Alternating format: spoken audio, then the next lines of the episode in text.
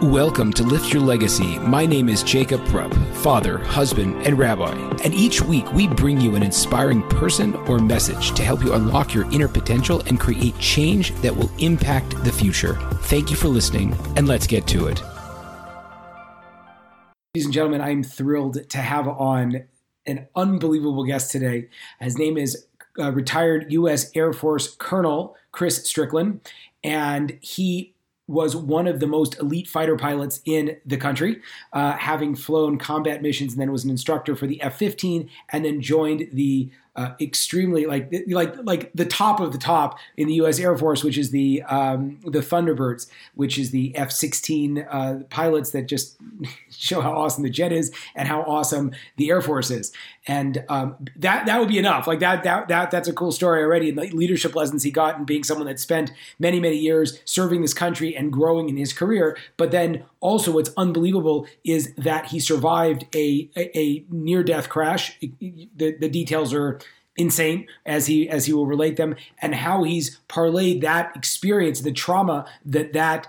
Uh, inflicted upon his life, into doing the meaningful work he's doing now. We speak a lot about overcoming difficulties, getting on track, what it means, how do you break through that really thick barrier. So even though you might not have flown, uh, you know, the uh, the top jets in the country, there's a lot of very practical lessons. So with a tremendous uh, sense of gratitude and appreciation for his service to this country and uh, coming on the podcast and speaking, it gives me great pleasure to introduce retired U S Air Force Colonel Chris Strickland. Ladies and gentlemen, as always, Lift Your Legacy is committed to helping you live a more authentic and meaningful life.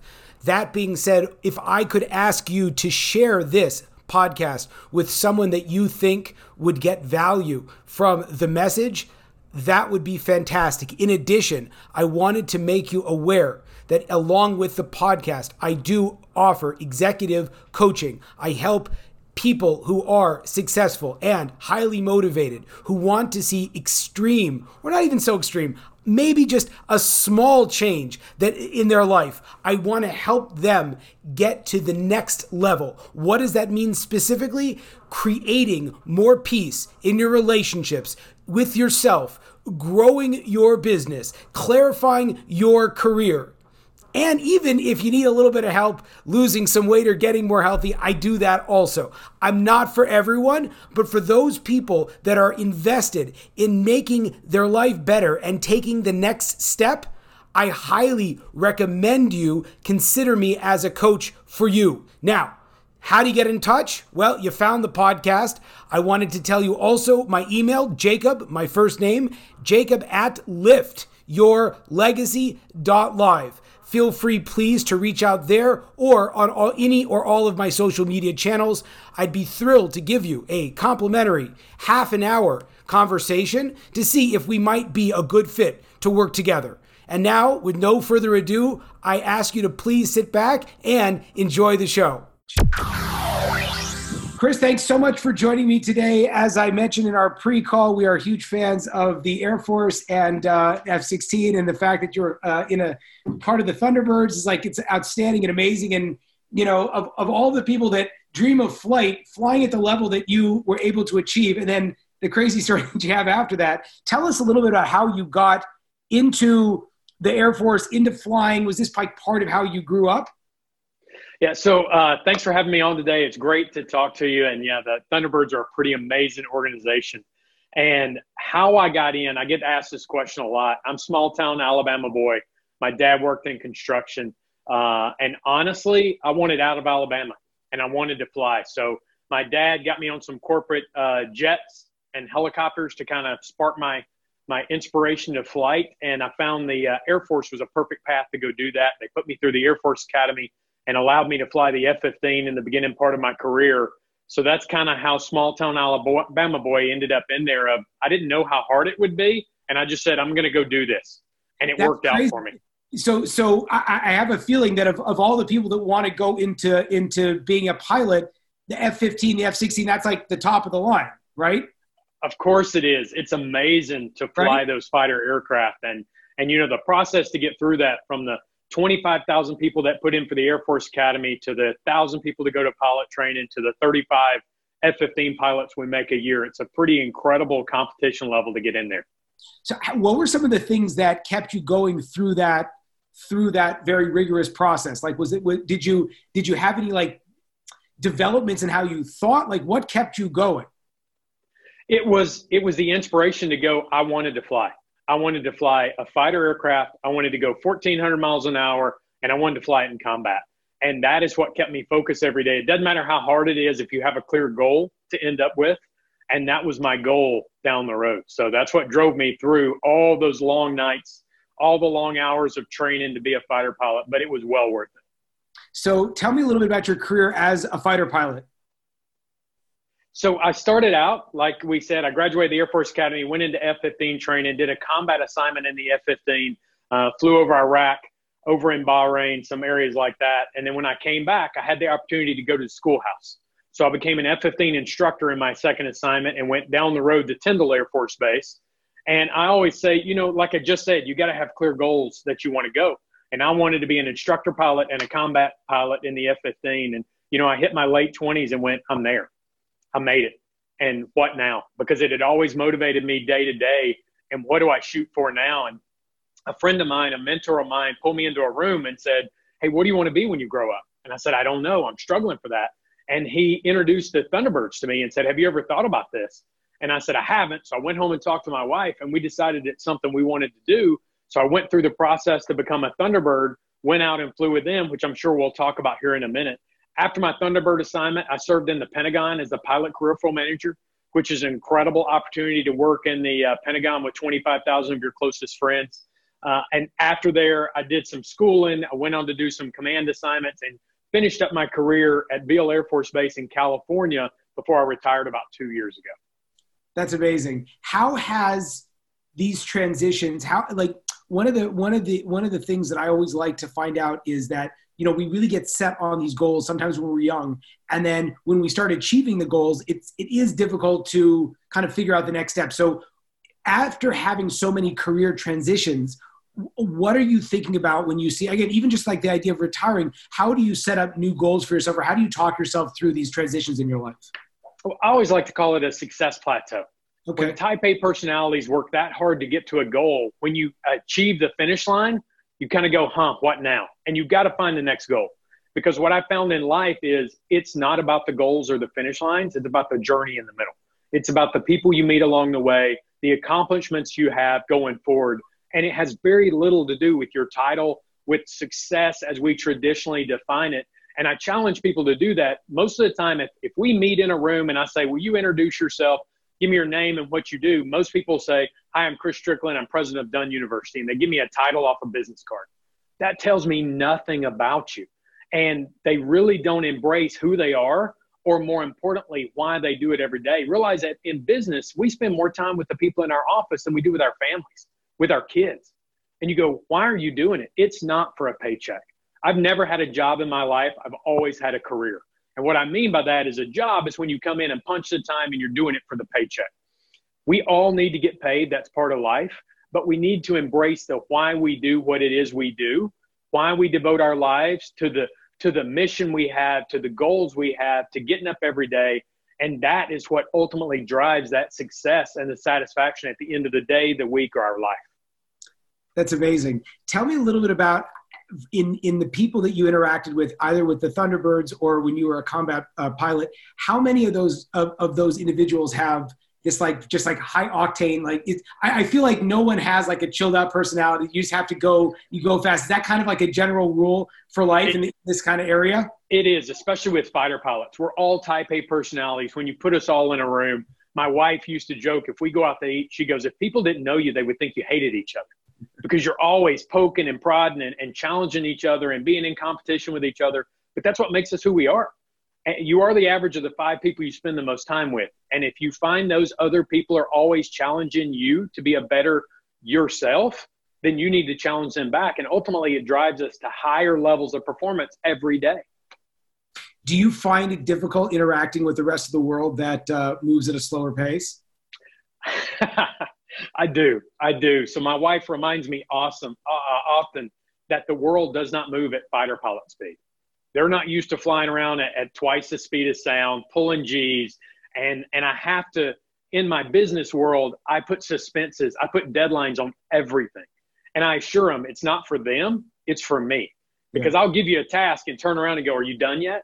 But right. if I put a deadline on it, I can't ask you before that deadline. And it, it helps me temper my speed to even out with the uh, environment I'm in.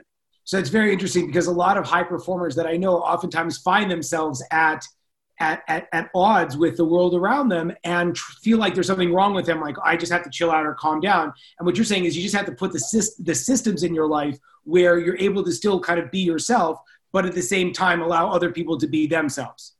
It's all about living intentionally in everything you do.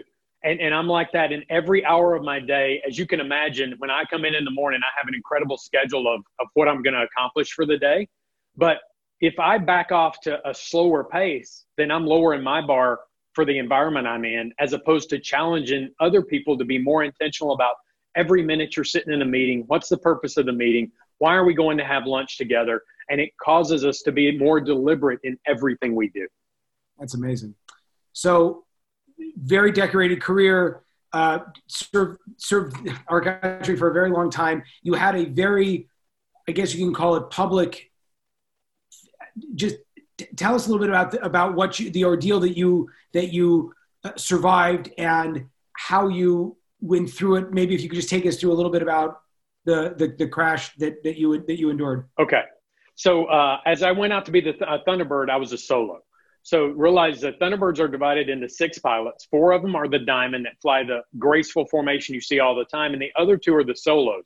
And their task was showing the high performance of the F sixteen. And so I took off last. I was the last Thunderbird to take off. And my opening maneuver was the max climb split S. So I took off, went straight up, flipped over on my back, and did the back half of a loop to exit the opposite direction from where I came. And on this day back in two thousand three, as I took off, something went wrong. And as I rolled over on my back and started to pull, once I passed what I had been taught was the abort area. So basically that means I can't roll out and just avoid the back half of the maneuver. I knew I was going to crash and I didn't have the altitude to finish the maneuver. So the entire flight was twenty-five point two five seconds from takeoff to explosion.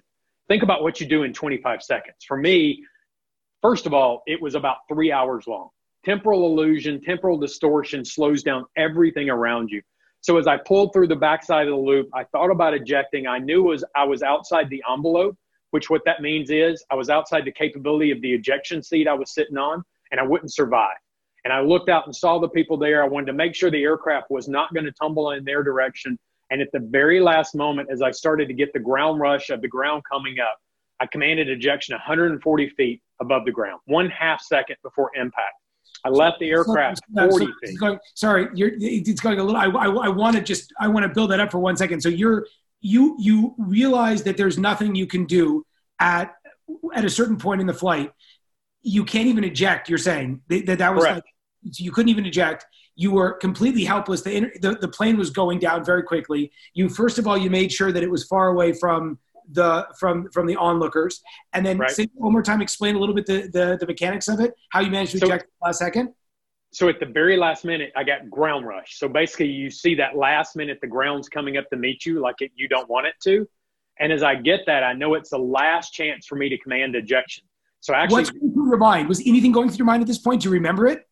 I'm going to tell you, I remember everything. I remember it frame by frame, because if you think about your memory, you tend to not remember videos, you remember stills. Sure. So I remember it frame by frame of everything that was happening, microseconds. I'm watching the canopy. I'm watching it come off the aircraft. I'm watching everything happen. As the rockets fired to get me out of the aircraft, I watched the smoke billow around my legs. And you know that's instantaneous.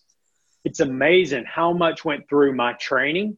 So as I'm thinking about this, I'm trying to figure out what happened. And it was kind of like a uh, Monday morning quarterback. Yeah, I was thinking about the maneuver as I flew it that day. I went back and played in my mind some of the maneuvers I had flown before and kind of put them side by side to figure out what was different. And I'm also thinking about my family. I'm thinking about everything that I went through in life in addition to flying. People say you had to be upset. You had to be nervous as you're going through. And I say it was the most calm I ever was in my entire life. What are you it talking about? Air Force, Air Force training at its best. Because in my mind, I had thought through that maneuver. I had pre-planned ejection. Every fighter pilot does, so that you know what your actions and reactions are. And so I had this calmness through my body of, I just have to do it like I trained to do. And it wasn't till well after the ejection that the adrenaline wore off. And, and I started, my heart rate went through the roof. But for the entire maneuver, I was incredibly calm. And that is the benefit of our military and the way they train. The way we go into combat, the way we go into flights is so that we can be calm in the face of adversity like this.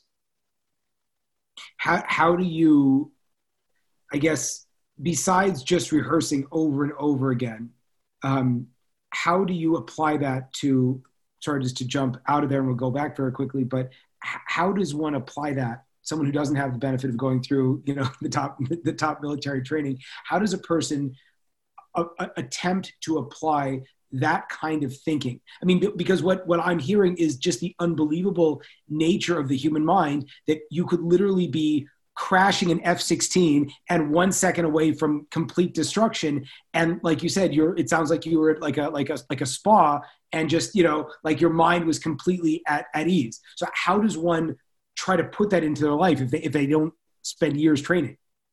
It's about planning. If you think about a plan for anything you're going to do in your life, you have a primary plan of how it should go. And then you think about the contingencies of how it could go wrong, how it could go different, who else gets a say in that, that you can't control. And as you think through those plans, the contingencies, and every time you have a contingency plan, know the first three actions you're going to take if that mm. contingency plan happens. And that way it's proactive. And while you're taking those first three steps that you've mapped out, then in your mind, you can be thinking about the next three steps you're going to take. And it allows you to be in front of a situation as opposed to being reactive. That's amazing. So you, you eventually land, I mean, cause like a, a parachute will come up after you eject from the plane, correct? That's how, that's how these things work? It, it will. So, so what happens is, Uh, I command ejection by pulling a, a handle that's between my legs. Okay. Rockets fire to propel me out of the aircraft and away from the ground. So I'm literally riding a rocket. A drogue chute comes out of the par- uh, seat that pulls my main parachute out. I separate from the seat that I'm in and go under main parachute. For me, I was so low, the parachute opened and stopped my forward momentum. But as I swung underneath the parachute, I hit the ground. No okay. swings in the parachute. They say it's the equivalent of jumping off of a three-story building and landing on your feet. But I had so much adrenaline going that the one thing I did outside of training is I stuck the landing. I landed on my feet, didn't roll out of it. I'm two and a half inches shorter today because of the way I hit the ground. Oh, my gosh. And if you think about that, I landed, and I will tell you, I'm standing there on the ground. I don't see any flames. I don't feel any heat. Turns out I was in part of the fireball. And I'm looking around in such a state of shock, but we've trained for that. Again, fighter pilots trained to know if we eject, we're going to be in severe shock. And so I, I hit the ground, but I wasn't thinking about any of that. I, when I hit the ground, I felt every good moment of my life, everything that had happened. You know how people say your life flashed before your eyes? I don't believe that at all. Nothing flashed before my eyes, but I had the best feeling I'd ever had in my life of all the positive. And then I'm standing there for what seems like an eternity, looking up at the sky. It was a beautiful day. And then I snapped back to reality and went, oh my gosh, I was just flying an F sixteen. What happened? And so in my mind, I go, I must have ejected. Well, fighter pilots are trained to do a post-ejection checklist as we're coming down under parachute. Well, needless to say, I'm standing on the ground now, but I started through my checklist. And the first thing we do is we look up to check our parachute. I didn't have a parachute. So how is it possible I was just flying an F sixteen? Now I'm standing on the ground. My flight suit's not dirty. I landed on my feet. What is going on? And I go, well, I must be, I must be dead. I must not have made it. And, you know, we all ask ourselves what happens at that moment when we, when it happens. And I go, huh, nothing's, nothing's going on. What do I do now? And about that moment, after what seems like another eternity, I see my parachute collapse. And so I realized I did eject, and things are happening so fast, and I'm I'm in the smoke of the plane, so I just couldn't see my parachute. And and I don't know why it is, but when anything happens, we always take our hands and throw them on our face. I, I don't know. So I take my hands, I throw them up to my face, and I bring it down. I've got blood in my hands, and I go, what has happened? And I start to get out of my parachute. I still don't see the smoke. I don't feel the heat. I don't see my airplane. I mean, that's the shock that's blocking it from me. So I, I look over, and I find my other Thunderbirds. I count them in the sky. There's five of them airborne. I see my safety observer, and I wave at him so he can tell them I'm okay. Well, I'm about a half mile away from him. I start to walk over. Well, I get about the third step, and I go, wait a minute. I'm obviously in shock and can't see everything. I could walk through something that makes this even worse. And so I backtrack my three steps, and I lay down where I landed and wait on them to come get me. And it turns out if I would have kept walking, there's a high potential I would have walked through the burning flame of the aircraft that I didn't see. Because, you're, you know, our bodies are are unique things. Sometimes they block things from us, even in real time. But that is uh, that's kind of the story of how it happened. That's twenty-five point two five seconds of my life. You you literally didn't see the flames that you were about to walk through. I, I can see it right now in my mind. The most beautiful blue day I've ever seen. And no like, flames. The runway nothing. was clean. It was just like nothing there. I landed in the dirt off the side of the runway, but it was just not there. That's crazy. And then and then you didn't talk about it. I didn't. So I, as you can imagine, I left there on a backboard. I got a helicopter flight to a trauma center. I spent like twelve or so hours. They thought all this horrible stuff was wrong with me. And uh, at about one o'clock in the morning, I've been strapped to the backboard this whole time. The doctor comes in and goes, okay, I recommend you take it slow, but I'm going to unstrap you and, and you can sit up. You're, you're fine. Nothing's broken. Nothing's torn. You're going to walk out of here. That's insane. Yeah, it, it's crazy even to think about it this day. It's literally nothing. I'm two and a half inches shorter, but that's it. I have some back problems, but at our age, who doesn't have some back problems, right? Um, but I, I walked out of the hospital. I and uh, I walked out of the hospital and returned to my hotel room that night. Oh my gosh. So, so what? What's the what's the recourse after something like that? Uh, so there were there were investigations because the Air Force has two investigations. One's a safety investigation internal to the Air Force. So we find out what happened so we can prevent it happening in the future. And the other one is an accident investigation that's publicly released. Uh, so we went through, I mean, ultimately, it was like most aircraft accidents, it was pilot error. There were a lot of contributing factors, but it boils down to everything's the pilot's fault. And uh, we went through that. We learned a lot for the Air Force of how to improve it, how to improve the maneuver, the culture, things like that. And then from that point, uh, they came in and said, where do you want to go? And I went on with my career in the Air Force and never looked back. And, and kind of if the Air Force didn't have to look at it, I didn't have to look at it. One thing I didn't mention is uh, they called my wife. So spouses of the military are always terrified of the blue Air Force car pulling up. Because we, uh, commander puts on their dress uniform, gets their chaplain. That's how we tell a spouse something's happened to their husband or, or wife. And because it was such a public incident in an air show, the Thunderbird One decided to have somebody call my wife so that she didn't get surprised by seeing something on the news. And this is a perfect story of it doesn't matter what is said. It only matters what is heard. And what my wife heard was there had been an accident and I hadn't made it. So you can imagine we both had significant trauma from that. And so we kind of agreed subconsciously to never talk about it. And for thirteen years, we literally acted like it didn't happen. We never discussed it. We never talked about it. We just didn't acknowledge it. And and I say that today, here's my disclaimer. Don't do that. That's not good for anybody. Um, and that's what led me to writing the book with Joel, uh, my co-author, is because something happened in my life. It kind of opened the closet of that information. And, and once you crack the door of that stuff you had never dealt with, it all poured out. And it caused even more trauma dealing with it. So Joel and I love the book we wrote because we're trying to start a community of survivors like us. But we both say that writing the book was potentially more traumatic than the incidents that led to us writing the book. Because for me, that was a long time to lock things away. And I had to talk about it with my wife. We had to sit down and watch videos together, look at the pictures again. And it was really a, a journey for us to get through that. And, you know, people always say, well, how did you deal with that? My answer is I didn't past tense deal with it. We deal with our traumas every day when we wake up. We, we are the peaks and the valleys that we go through in life. It's back to the journey.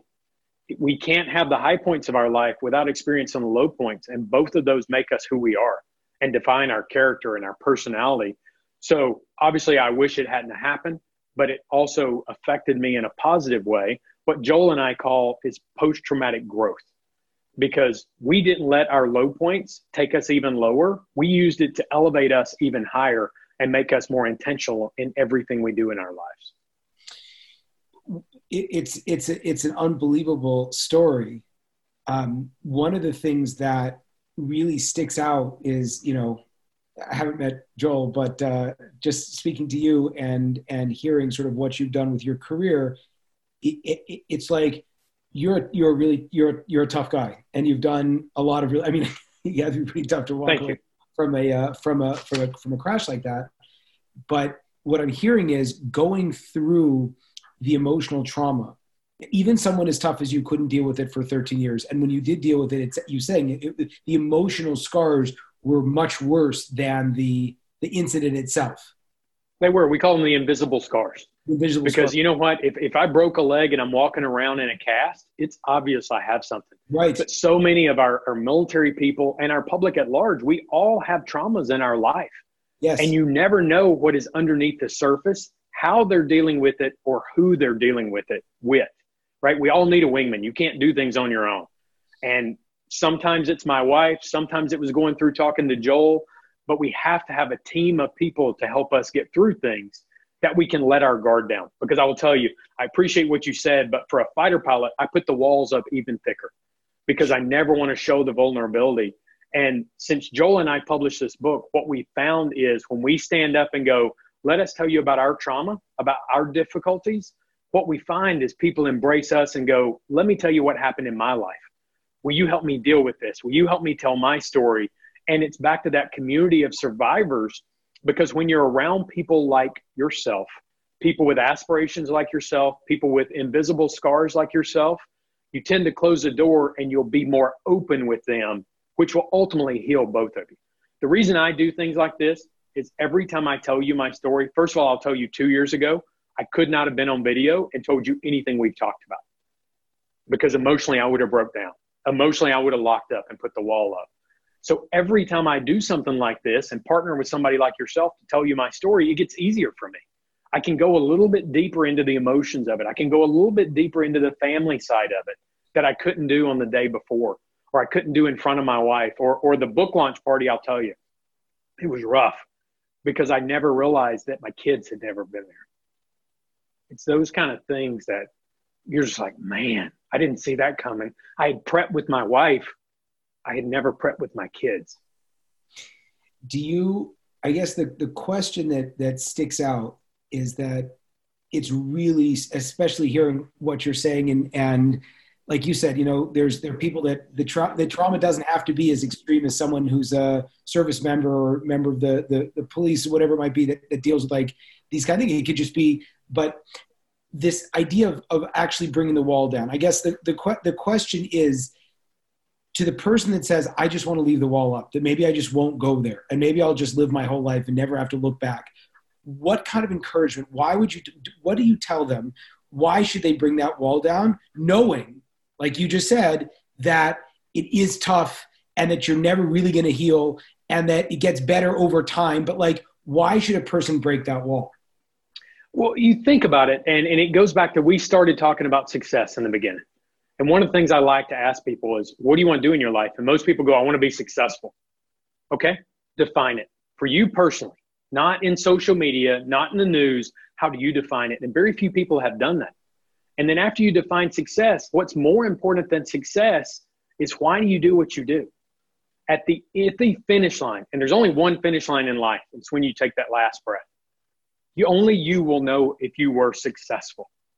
And why did you do what you do? And so for me, when I let that wall down and started to let people get in closer, it allowed me to have richer uh, communications with people, relationships with people. And it let me find out that my concern, my concern was not why my crash happened. That wasn't it. My concern was why I survived. And that's one of those deeper questions of, that was the burden I was carrying every day of, why am I alive when so many other people aren't, when other fighter pilots haven't made it through? what was I left on this earth to do? And, and did I do it? And that's the why that defines what I do every day.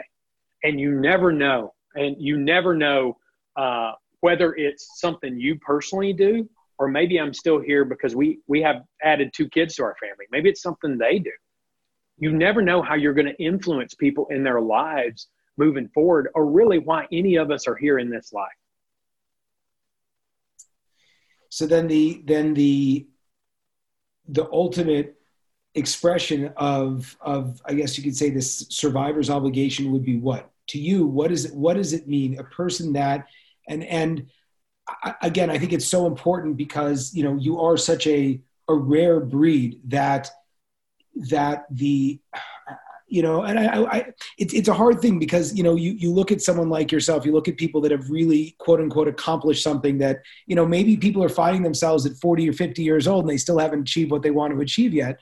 And, but they, but they also in a lot of ways are survivors of all kinds of bad stuff. Maybe it's bad parenting. Maybe it's, you know, trauma from relationships, whatever it is. What is that obligation to go forward? How does a person, when, when they say, I, I want, I want to, to, I want to live a life like you live. I want to live a life where I can own what happened and I can live fully. What's, what's the first step? So for us, our survivor's obligation is bearing that weight of why am I here and what am I meant to do? And that's the obligation we have for Joel, for people that didn't survive cancer, for me, for fighter pilots that didn't come home, military people that didn't come home or make it through the flight. And that's the obligation to live every day to its fullest. So the way I challenge people to do it is when you lay down at night, close your eyes and ask yourself, if it was my last day on earth, would I have lived it the same way? And and that's one of those heavy things of very few times can we say yes. I might have had a great day at work, but I got short with one of my kids at home. Or I might have, you know, not been nice to somebody that checked me out at the drive-thru. You think about it, it all factors together in your life. And if you ask yourself every night, if this was my last day, would I have devoted the time and treated people the same way? That will allow you to be more intentional about the way you live tomorrow. And one of these days, you're going to be right if you ask yourself that. Because one of these days, it is going to be your last day on this earth. And you want to make sure that you lived every day to its fullest, that you use all eighty-six thousand four hundred seconds in every day to make a difference to those around you. Last last question for you before before you tell us where we can find your book. Um, one of the things that is very difficult, and I, I'm sure you can relate to this as a, as a as a high performer yourself, is that we spend a lot of times trying to get to where we want to get to. And how does how does that motivation work in conjunction with what you just said, which is maybe you're not going to get where you want to get to? Or maybe what you're really looking for is not going to be solved by getting that job or getting that promotion or making that amount of money. So how do you both live present and focused on building your future? Well, it's building your future. You focused on professional future, but I'm talking about family and community. Okay. It's work-life balance. And work-life balance is not fifty-fifty. I truly believe that because sometimes I'm working long days at the office and cheating my family. Sometimes yeah. I'm on vacation with my family and I'm cheating the office a little bit. Today, after we finish this, I'm leaving work early to go to basketball practice with my kids, right? Is that part of living your intention? I think so. It's not just about titles and professional accomplishments. We're losing it if that's the only thing in life we're focused on. Because my wife and I are very deliberate about where we volunteer our time, how we interact with the community, and how we raise our kids. That is just as important, if not more, than how I stand in my office and live up to the title that's sitting on my business card. It's amazing. Do you, do you miss the speed? I don't. I don't. I get that question all the time. I flew right up until I retired in different aircraft. I had a great opportunity to fly many aircraft in the world. And I, I've been there, done that. It, I wouldn't trade it for anything in the world, but that was my concern whenever I retired. And not once have I missed it. I will tell you the only thing I have missed is the community I was in. It's not about what you do in the military. It's about the people you do it with. And I do miss that. And now I found that in the business world with my with my new business I'm in. But we're always in search of that community more than those titles we think we're chasing. That's amazing. So, Chris, tell us a little bit more about how we can find you, find out more about the book, your current uh, your current engagements and passions and everything like that. Thank you, sir. I appreciate that. You can find it at all major book retailers. Uh, my website is chris strickland dot com. You can see some about me and contact me personally, or you can uh, go through our publisher and get case discounts there. But it's really the one thing I would like to close with is Joel and I say, if you finish this book and think it's about his cancer or my aircraft crash, you miss the whole purpose. Those are just what gets you to open the cover and start the conversation. This is about the community of survivors and how we get better every day. So that's my challenge to everybody is if you have an opportunity to read it, reach out to us, because Joel and I share every morning the people who have reached out in social media and email, and we tell the stories because that is why we wrote this book. Amazing. Chris, thank you so much. I really appreciate the time. Thanks, sir.